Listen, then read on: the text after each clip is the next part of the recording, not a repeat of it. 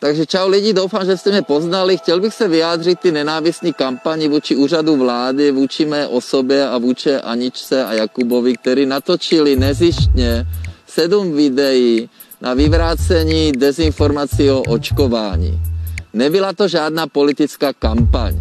Těch 500 tisíc korun bylo určeno pro sítě Instagram, YouTube a TikTok. Vláda premiéra a předsedy hnutí ANO Andreje Babiše hájí svou komunikační kampaň k očkování proti COVID-19. Minulý týden si kabinet zřídil účet na sociální síti TikTok. Skrze ní i další platformy plánoval šířit sérii videí vyrobených mladými youtubery, která mají vyvracet dezinformace o očkování. Způsob, jakým se vše odehrálo, ale vyvolal kritiku i otázky týkající se samotné vládní strategie. Co všechno o ní víme? Jakou část veřejnosti se kabinet vlastně snaží oslovit? A jak zásadní dopad může špatná nebo dokonce zcela chybějící kampaň za současné situace mít? Je středa 3. února. Tady je Lenka Kabrhelová a Vinohradská 12. Spravodajský podcast Českého rozhlasu. Na čínské sociální síti populární hlavně mezi dětmi a mladistvými TikToku se objevil nový účet s názvem Strakovka. Jde o součást online kampaně Českého kabinetu, která má podle úřadu vlády vyvracet dezinformace o očkování. A to také na Facebooku, Instagramu, Twitteru a YouTube. Kampaň za půl milionu korun připravila nově vzniklá společnost Medialer, za kterou dle webu Hlídač státu stojí Jakub Gulab a ve videích se kromě něho představuje také influencerka Anna Šulcová. Hezký den, je právě 8 hodin ráno a my jedeme natáčet náš první videospot na úřad vlády za panem profesorem Primulou. Dále jsme také ve spojení s panem Petrem Smejkalem, Ruth Tachezi, paní Roháčovou, Zdeňkem Helem nebo samotným ministrem zdravotnictví Janem Blatným. Karel Kovář, Kovy je s námi. Dobrý večer, přeju. Dobrý večer. Nerozumím tomu, proč bylo nutné pro podobnou spolupráci oslovovat vládu a zahrnovat do ní aktivní členy politické garnitury současné vlády. Já si myslím, že největší předaná hodnota každého influencera je to, že může komunikovat na vlastních sítích po vlastní ose nezávisle na každém. Proč, když mají influenceři velký organický dosah, je potřeba vynakládat 500 tisíc veřejných peněz na to, aby se ten dosah ještě zvýšil? Je tu s námi námi Anna Šulcová. Dobrý večer přeju, ano. Dobrý večer, děkuji za prostor. A vedle ní samozřejmě také Jakub Gulab. Vítejte, Jakube, dobrý večer. Dobrý den, děkujeme za pozvání, vážíme si toho. Když tedy někdo říká, že to je zkrátka politické PR, že jste byli najati k tomu, abyste, řekněme, zlepšovali mediální obraz vlády, která teď čelí taktéž kritice ze všech stran, není tak to, není na tom něco Není pravdy. to žádná, žádné politické spojení, my jsme totálně apolitičtí, nechceme se spojovat s žádnou politickou stranou a my bychom tuhle pomoc, kterou jsme nabídli, tam s ní přišli přišli na ten úřad vlády, ať už by tam byla jakákoliv politická strana, protože chceme a jediný náš cíl je předkládat lidem podložené a relevantní informace o právě očkování. Všichni víme, v jaké jsme situaci. Ta situace je příšerná pro nás, pro všechny a jediný náš cíl bylo pomoct. Takže pro nás to bylo mnohem důležitější těm lidem pomoct, byť za cenu toho, že budeme jako za to velice ostře kritizováni. Denisa Hejlová je vedoucí katedry marketingové komunikace a PR na Fakultě sociálních věd Univerzity Karlovy. Dobrý den. Dobrý den.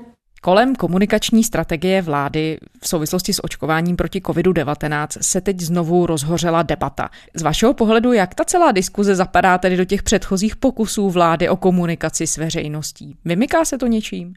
Já myslím, že ten příklad s angažováním influencerů a trošku nešťastnou komunikací kolem té, jak se tomu dneska říká, kauza TikTok, tak nás upozornil na to, že vláda vlastně žádnou strategii nemá a jak moc nám chybí. Jak moc nám vlastně chybí to, že vláda neví, co chce říkat a nepostupuje v tom nějakým způsobem konzistentně, srozumitelně a komplexně když potom řeší jenom nějaké takovéhle ojedinělé záležitosti, které prostě vypadají velmi nezvládnutě, tak nás to jenom upozorní na to, že nám chybí ten základ.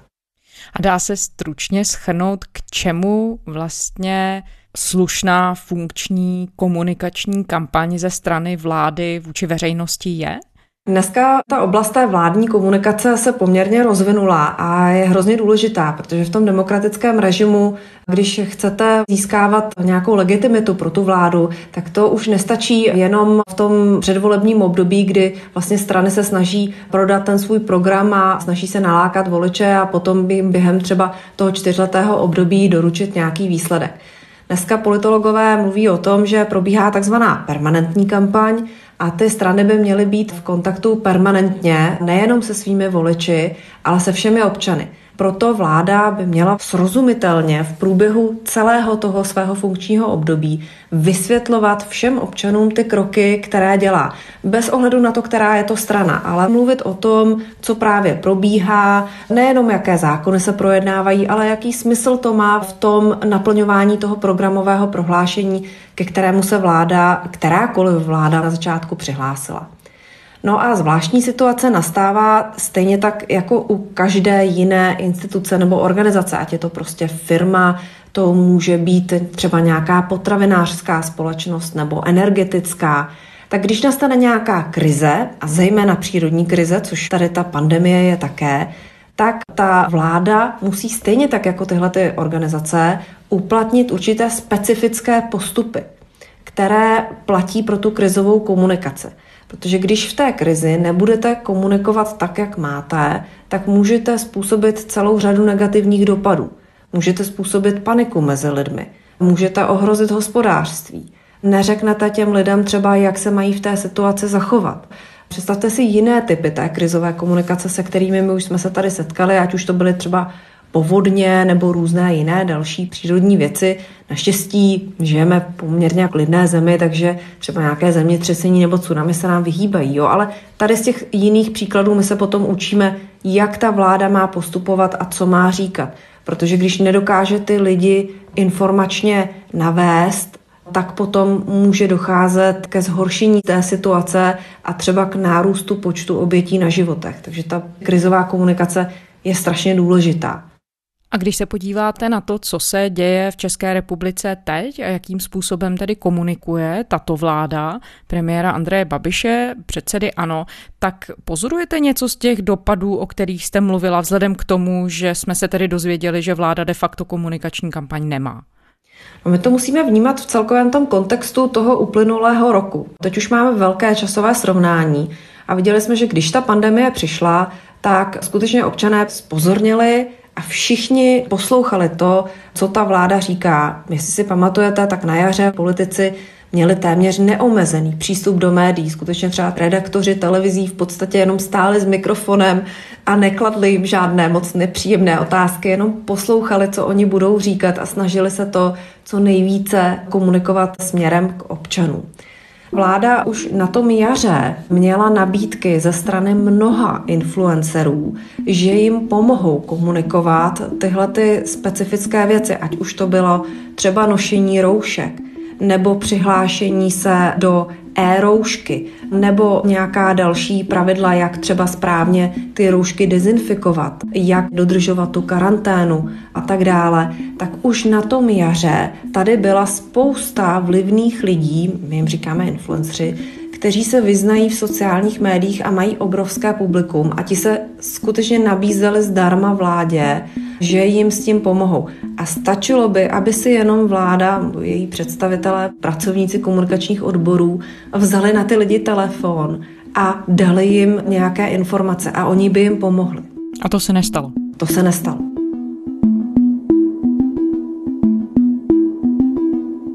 Máme proto nějaké vysvětlení, protože základní teorie, se kterou tu veřejnost a politologové a experti na komunikaci pracují, je, že premiér Andrej Babiš je velmi zdatný v zacházení se sociálními sítěmi. Tak máme nějaké vysvětlení, protože ten celý aparát nebyl schopný tohoto využít? Já pro to vysvětlení nemám a je to pro mě osobně velké překvapení, protože přesně jak jste říkala, Andrej Babiš je určitě člověk, který do české politiky přinesl velmi efektivní, dá se říci až agresivní politický marketing. Některé ty jeho marketingové postupy byly na hraně nějaké vlezlosti. Možná někomu připomínali třeba reklamy na některé další firmy, které prostě nemůžeme dostat z hlavy, ale fungují. A uspěl. Nikdo jako se nechtěl jako obětovat. Ne? Tak to je ztráta pohodlí, soukromí, všechno jako. Co jako tady stát a rozdávat koblihy, některý lidi jsou naštvaní, že jich obtěžujete.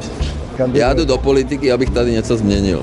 Takže Andrej Babiš jednoznačně, na rozdíl od jiných politiků, je v Čechách vnímaný jako člověk, který jednak sám dříve tak byl vnímaný, umí komunikovat, protože on hodně komunikoval s lidmi, jestli si pamatujete, tak on skutečně mluvil s těmi lidmi, volal jim, jezdil na různé eventy, ať už to byly třeba letní festivaly a tak dále.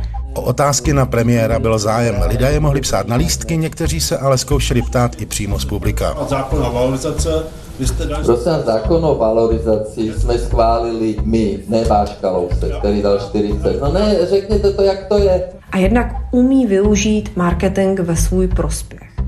A je jako velmi zarážející, že toto se nepovedlo při té krizové komunikaci.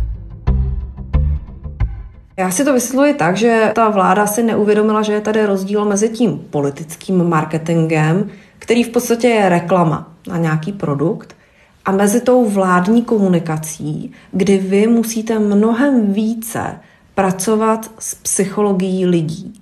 A já si domnívám, že tady v tom ohledu ti marketéři, kteří tam byli, toto prostě neumějí. Neumějí to, ona je to trošku jiná disciplína a že v tom prostě selhali. Není to jenom tak jednoduché, jako vyvěsit video premiéra, kde premiér něco monologem povídá na sociální médium.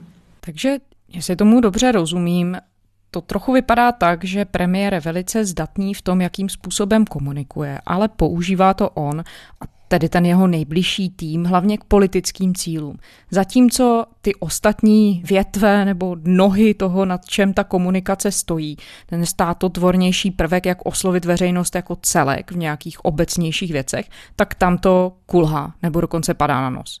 Je to tak a je tam ještě jeden podstatný rozdíl. No tím, že vláda a její představitelé měli opravdu značný přístup do médií, možná až příliš velký, tak se najednou začalo v průběhu toho roku projevovat to, co pan premiér vždycky hlásal, že nebude dělat.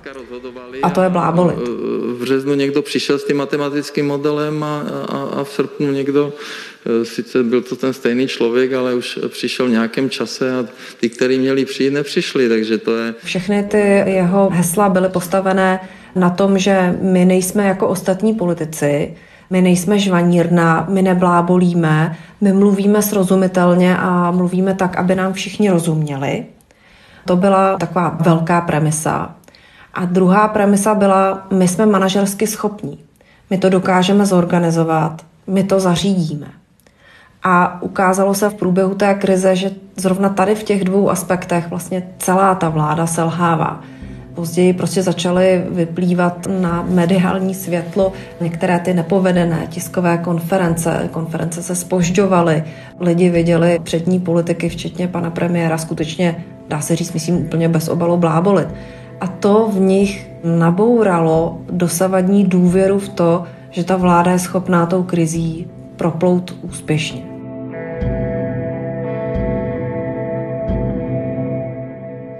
A v tom světle tedy znovu, když se vrátíme na chvíli k sociálním sítím a k té aktuální v uvozovkách kauze, tedy k té kampani na síti TikTok, to je sociální síť, která je obecně považovaná především za síť pro teenagery nebo mladé lidi, kteří tam sdílejí videa. Tak co se z toho dá usuzovat o prioritách vlády? Ke komu vlastně chtěla mluvit? No, my to dneska vnímáme tak jako zkratkovitě, jako to byla ta kampaň na TikToku. Ono později vyplynulo, že to mělo zahrnovat více sociálních médií, včetně Instagramu, YouTube a tak podobně. Já si myslím, že v podstatě tyto všechny nástroje by byly v pořádku, pokud by byly implementovány v rámci nějaké strategie. Ale podívejte se na to jenom, jak běžela tady zase ta informovanost. Kdyby vláda vystoupila a řekla, podívejte se, tady to je náš záměr, chceme mluvit i s mladými lidmi a vybrali jsme proto tyto dva lidi a ty za nás budou říkat to a to a bude to probíhat tak a tak. Vývoj vakcín se zrychlil díky celosvětové finanční podpoře a přednostnímu vyřízení administrativy. Proces testování se podařilo výrazným způsobem zkrátit, protože jednotlivé fáze probíhaly paralelně. U každého očkování z minulosti, které prošlo stejným schvalovacím procesem jako dnešní očkování na koronavirus, se komplikace vyskytly výjimečně a během blízké doby. V delším časovém úseku totiž automaticky slábne. Koronavirus mutuje. Pro očkování společnosti snížíme riziko jeho mutace. Očkovat je třeba všechny, nejenom rizikové populace. Tak by to určitě i mezi novináři, i mezi občany mělo lepší přijetí, než když najednou se objeví z ničeho nic nějaké video někde, to se potom sdílí, pak se objeví nějaká smlouva a teď nikdo neví, proč to tak je. A hlavně nikdo neví, co tím ta vláda chce říct.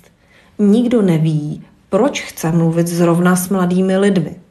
Proč nechce mluvit třeba zrovna spíše s těmi staršími, kteří jsou velmi ohrožení. A v komunikaci s nimi ta vláda v těch posledních dnech nepředvedla úplně šikovné jednání, například když seniori se museli registrovat velmi obtížně online a ta komunikace zrovna tady v tom klíčovém kroku registrace na očkování jako nebyla úplně vstřícná vůči tomu publiku, ani povedená. Takže v tomto kontextu to musíme vnímat, že to vzbudilo pobouření. No ona se také v souvislosti s tou kampaní na TikToku i na těch dalších sítích objevila obava, která se týká blížících se parlamentních voleb a vrací se vlastně k tomu, o čem už jsme tu mluvili. A sice, kdy je tu kampaň možné označit za čistě vládní nebo nějakou státotvornou a kdy jde o čistě stranický projekt, který může směřovat k nějakému politickému zisku. Máme v tomhle konkrétním případě odpověď? Můžete to vy z perspektivy expertky na komunikaci nějak zhodnotit? Určitě. Tohle to je spíše doména politologů, takže já to vysvětlím tak jako velmi v podstatě laicky. Jakmile se vyhlásí volby, tak běží předvolební období a je součástí předvolební kampaně, která se monitoruje. A jakákoliv komunikace, kterou politické strany v tomto období dělají, je součástí té kampaně, na kterou má omezené výdaje. A vláda jako taková si musí dávat obzvlášť pozor, aby se pohlídala, aby v tomto období nepreferovala jednu stranu nebo určité vybrané politické aktéry tak, aby to nevypadalo, že jim platí kampaň z veřejných peněz. A je to docela složitý problém, musí se nad tím přemýšlet, ale hlavně tohle to musí mít pod kontrolou šéfové jednak těch ministerských komunikačních odborů a především šéf odboru komunikace úřadu vlády, aby si toto pohlídal, aby se nedostal do nějaké situace, kdyby ho mohli lidé našknout ze střetu zájmu, kdy z veřejných peněz platí už politickou předvolební kampaň. A když se podíváte tedy na tu současnou kampaň, tak splňuje tohle vláda, je si toho vědomá a náležitě se chová? Na to jsou různé názory. Některé názory jsou takové velmi pragmatické, že ten šéf třeba komunikace úřadu vlády je zodpovědný za to, aby propagoval aktéry vlády, zejména premiéra a vládnoucí stranu. Ale pozor, oni tam nejsou sami v té vládě. Takže šéf komunikace úřadu vlády je zodpovědný za to, aby propagoval vládu jako takovou. To znamená rovnoměrně všechny aktéry, kteří jsou tam zapojeni. Takže nesmí tam dojít k tomu, kdybychom my měli nějaký pocit z toho, že vlastně dělá předvolební kampaň pouze některým lidem. A zároveň bychom neměli rezignovat na to, že ten člověk by měl mít v sobě nějaký morální kompas, kterým se řídí. Když se podíváte tedy na tu komunikační strategii kolem konkrétně očkování, vy se dlouhodobě zabýváte se studenty výzkumem právě této okolnosti, jakým způsobem se komunikuje kolem očkování a to nejenom kolem covidu. Tak na základě těch vašich zjištění dokážeme říct, jakým způsobem vláda komunikuje, jestli je to efektivní komunikace? My jsme se k tomu očkování dostali ještě dávno před covidem, když to řeknu, když to ještě nebylo moderní. Oslovili nás studenti ze druhé lékařské fakulty Univerzity Karlovy, kteří dělají dobrovolně různé přednášky pro různá publika, ve kterých se snaží vysvětlit, jak vlastně medicína funguje, v čem může lidem pomoct a třeba jak se mají zachovat v různých životních situacích, kdy mají nějaké zdravotní problémy. A mezi jedno z těch témat patřilo také očkování. A já jenom zdůrazním, že to je skutečně projekt mediků, tedy studentů medicíny, a je zcela dobrovolný a není sponzorovaný žádnou farmaceutickou firmou. Je sponzorovaný vlastně pouze třeba akademickým senátem. Takže ti medici se nás ptali, protože v Čechách v posledních letech výrazně stoupil odpor vůči očkování z nejrůznějších důvodů. A ptali se nás, jakým způsobem oni mohou mluvit k různým lidem tak, aby samozřejmě nějakým způsobem nezamlčovali rizika, která sebou očkování přináší, ale aby jim dokázali dobře vysvětlit i ty benefity, i ty přínosy, které to očkování má. Takže my jsme s nimi na tom začali pracovat spolu s mými studenty a začali jsme se více zaobírat tou oblastí zdravotní komunikace. V angličtině health communication je takový docela významný podobor komunikace a zabývá se nejenom tím, jak komunikovat s pacienty, ale právě třeba také, jak dělat osvětu ve zdravotnictví. A zjistili jsme, že to je běh na dlouhou tráť, že skutečně tady v tom panuje řada mýtů, řada dezinformací. Některé ty dezinformace velmi pravděpodobně byly i třeba šířené v rámci nějakých hybridních hrozeb, kdy měly za cíl třeba nabourávat důvěru obyvatelstva v určité experty nebo v určitá témata. To je velmi zajímavé téma a je poměrně složité. No a do toho přišel covid, takže my jsme v podstatě jenom pokračovali v tom, v čem jsme začali, akorát jsme se začali více specializovat na očkování proti koronaviru jako takovému. No a když jste mluvila o těch důvodech, proč se lidé od očkování odklánějí, tak jaké jsou ty hlavní a co by tedy měl potenciální komunikátor, ať už je to vláda nebo jenom ministerstvo zdravotnictví nebo jedinci, tak co by měli mít na paměti, pokud chtějí komunikovat o očkování? No, ono to vzniklo celé před pár lety, kdy byla publikovaná v medicínském časopise studie, která se dneska říká Wakefieldova studie, která se snažila prokázat, že očkování může způsobit u některých dětí autismus. A ten příklad, já ho řeknu jenom velmi krátce, je velmi zajímavý v tom, že ačkoliv to byla vědecká studie, tak byla, že to řeknu, manipulativně provedená. Že třeba do toho vzorku byly zahrnuty děti, které v podstatě nesplňovaly to kritérium, aby byly zařazené do toho autistického spektra. Takže přestože tady ta studie byla publikovaná, tak později byla retrahovaná, to znamená, byla prokázáno, že ta studie byla v podstatě zmanipulovaná, byla falešná.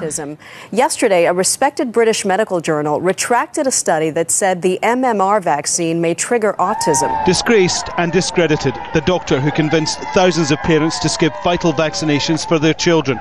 Andrew Wigfield's already been stripped of his medical license. Now he's been called a fraud. A navíc ještě se tam prokázal takovýhle velmi vypočítavý záměr. Tu studii iniciovali právníci, kteří už se těšili na to, že potom budou moci vést soudy proti těm farmaceutickým firmám, které jsou velmi bohaté a oni na tom získají nejenom slávu, ale hlavně peníze. Nicméně trvalo to dost dlouho. A tohle to bylo takový jako spouštěč toho, kdy lidé začali věřit tomu, že to očkování je nebezpečné. Je tam další taky psychologický faktor, protože to očkování dneska v tom západním světě je již tak rozšířené. My se nesetkáváme v naší běžné zkušenosti s příklady těch nemocí, proti kterým jsme očkovaní. Když to řeknu třeba na svém osobním příkladě, tak já si ještě pamatuji moji tetu, která mi vyprávěla o tom, že její prvorozený syn zemřel na záškrt. Jo, to už dneska vlastně nevíme. Takže jste byla formovaná úplně jinou zkušeností, než jsou, dejme tomu, mladí lidé dnes. Úplně jinou. Dneska je velmi snadné najít si jakýkoliv alternativní názor, který nám spochybňuje běžnou realitu. I to, že je třeba země kulatá, tak dneska najdete poměrně velkou skupinu lidí, kteří věří v pravý opak. A samozřejmě tady hraje i vliv sociálních médií. Sociální média prostě operují na tom, že prodávají pozornost lidí a snaží se ten koláč té pozornosti pro sebe ukrojit co největší. Může to začít třeba tím, že se zajímáte o zdravý životní styl, o zdravou výživu, o třeba bioprodukty. No a ty algoritmy jsou nastavené tak, že potom vám začnou nabízet články o tom, jestli není příliš chemie v běžném jídle, protože vědí, že máte zájem o ty věci, kde ta chemie není. No a potom vám začnou nabízet články o tom, jestli není příliš chemie v kosmetice. A potom, jestli náhodou nejsou i ostatní věci, které vám dávají další lidé, příliš chemické, si vám nemůžou ublížit. Hrají na tu vaši emoci strachu, na to, že vy se bojíte. A takto velmi snadno vy můžete sklouznout prostřednictvím těch algoritmů k tomu, že jste vystaveni obsahům, které vám nabízejí tyto alternativní názory, které často jsou postavené prostě na fenoménu takzvaného clickbaitu, to znamená, jejich cílem je to, aby vy jste jich co nejvíce vstřebali a co nejvíce času strávili u těch sociálních médií. A samozřejmě tam to přesvědčování takto postavené touto logickou formou může fungovat.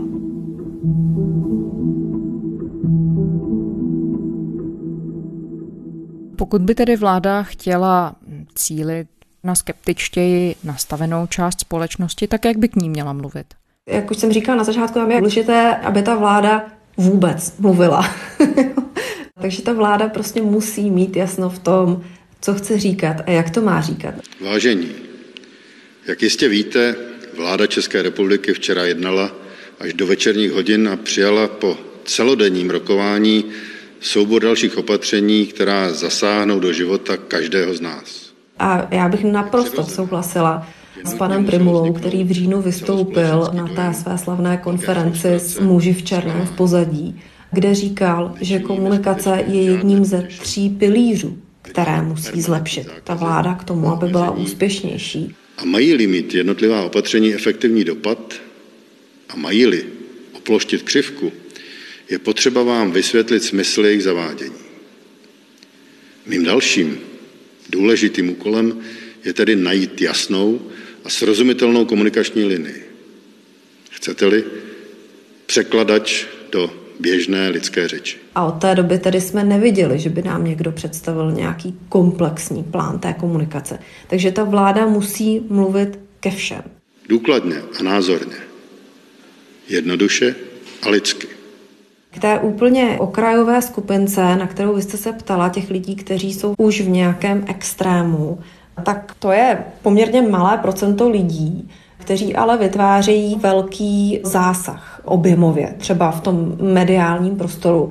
Média zdůrazňují extrémy, zajímavé věci, protože vědí, že to lidi bude zajímat různé kuriozity. A vždycky to tak bylo, jo? Už když se podíváte do historie médií, tak ty první letáky, které se tiskly v nějakém 16. 17. století, tak častokrát popisovali různé hoaxy nebo příběhy o nějakých kuriozních vraždách nebo událostech, které ty lidi zajímaly a chtěli si je přečíst a byli ochotni za ten obsah i zaplatit. Jak riziková může být pro společnost situace, kdy tedy veřejnost se staví ke vzkazům vlády skepticky, čehož do jisté míry asi jsme svědky i teď. Při nejmenším to tedy částečně ukázala ta nová TikToková kauza. No, je to velmi nebezpečné, pokud máte nějaký cíl, ke kterému potřebujete přesvědčit nebo motivovat ty lidi, aby do toho šli s vámi a ti lidé vás nepodporují, nemají k vám důvěru, tak potom odmítají se chovat nejsou na té jedné lodi, jak se to častokrát říká. Což prostě proto, aby se zvládla ta situace, aby se mohla znovu nějakým způsobem nastartovat ekonomika, tak je klíčové. Tady je potřeba říct, že vláda měla ten startovní krok v té pandemii velmi dobrý a řekla bych, že i ta součinnost toho obyvatelstva, zejména v těch jarních měsících, byla velmi pozitivní a Češi ukázali, že chtějí si z toho co nejlépe pomoci sami. Problém je v tom, že toto je vlastně obecný průběh jakékoliv té krizové situace, že na začátku je ta fáze nějakým způsobem idylická nebo heroická, potom přichází deziluze. Takže opět zde vláda, i když viděla, že je to typická krizová situace, která má takovýto průběh, jakýkoliv typ krize má velmi podobný průběh psychologický, tak oni nejenom, že se na to nepřipravili, ale dokonce podcenili to, že oproti tomu v podstatě hladkému jaru ten podzim bude mnohem, mnohem těžší. Tady v tom já vidím základní selhání v opomenutí vlády. Denisa Hejlová, vedoucí katedry marketingové komunikace a PR na Fakultě sociálních věd Univerzity Karlovy. Děkujeme za rozhovor. Děkuji a přeji vám hezký den. A to je ze středeční Vinohradské 12 vše. Děkujeme, že nás posloucháte. Ke všem našim dílům se můžete kdykoliv vrátit na stránkách spravodajského serveru iRozhlas.cz a také v podcastových aplikacích nebo v aplikaci Můj rozhlas. Pokud nás posloucháte rádi, šiřte slovo dál, řekněte o nás svým přátelům a známým. To byla Lenka Kabrhelová. Těším se zítra.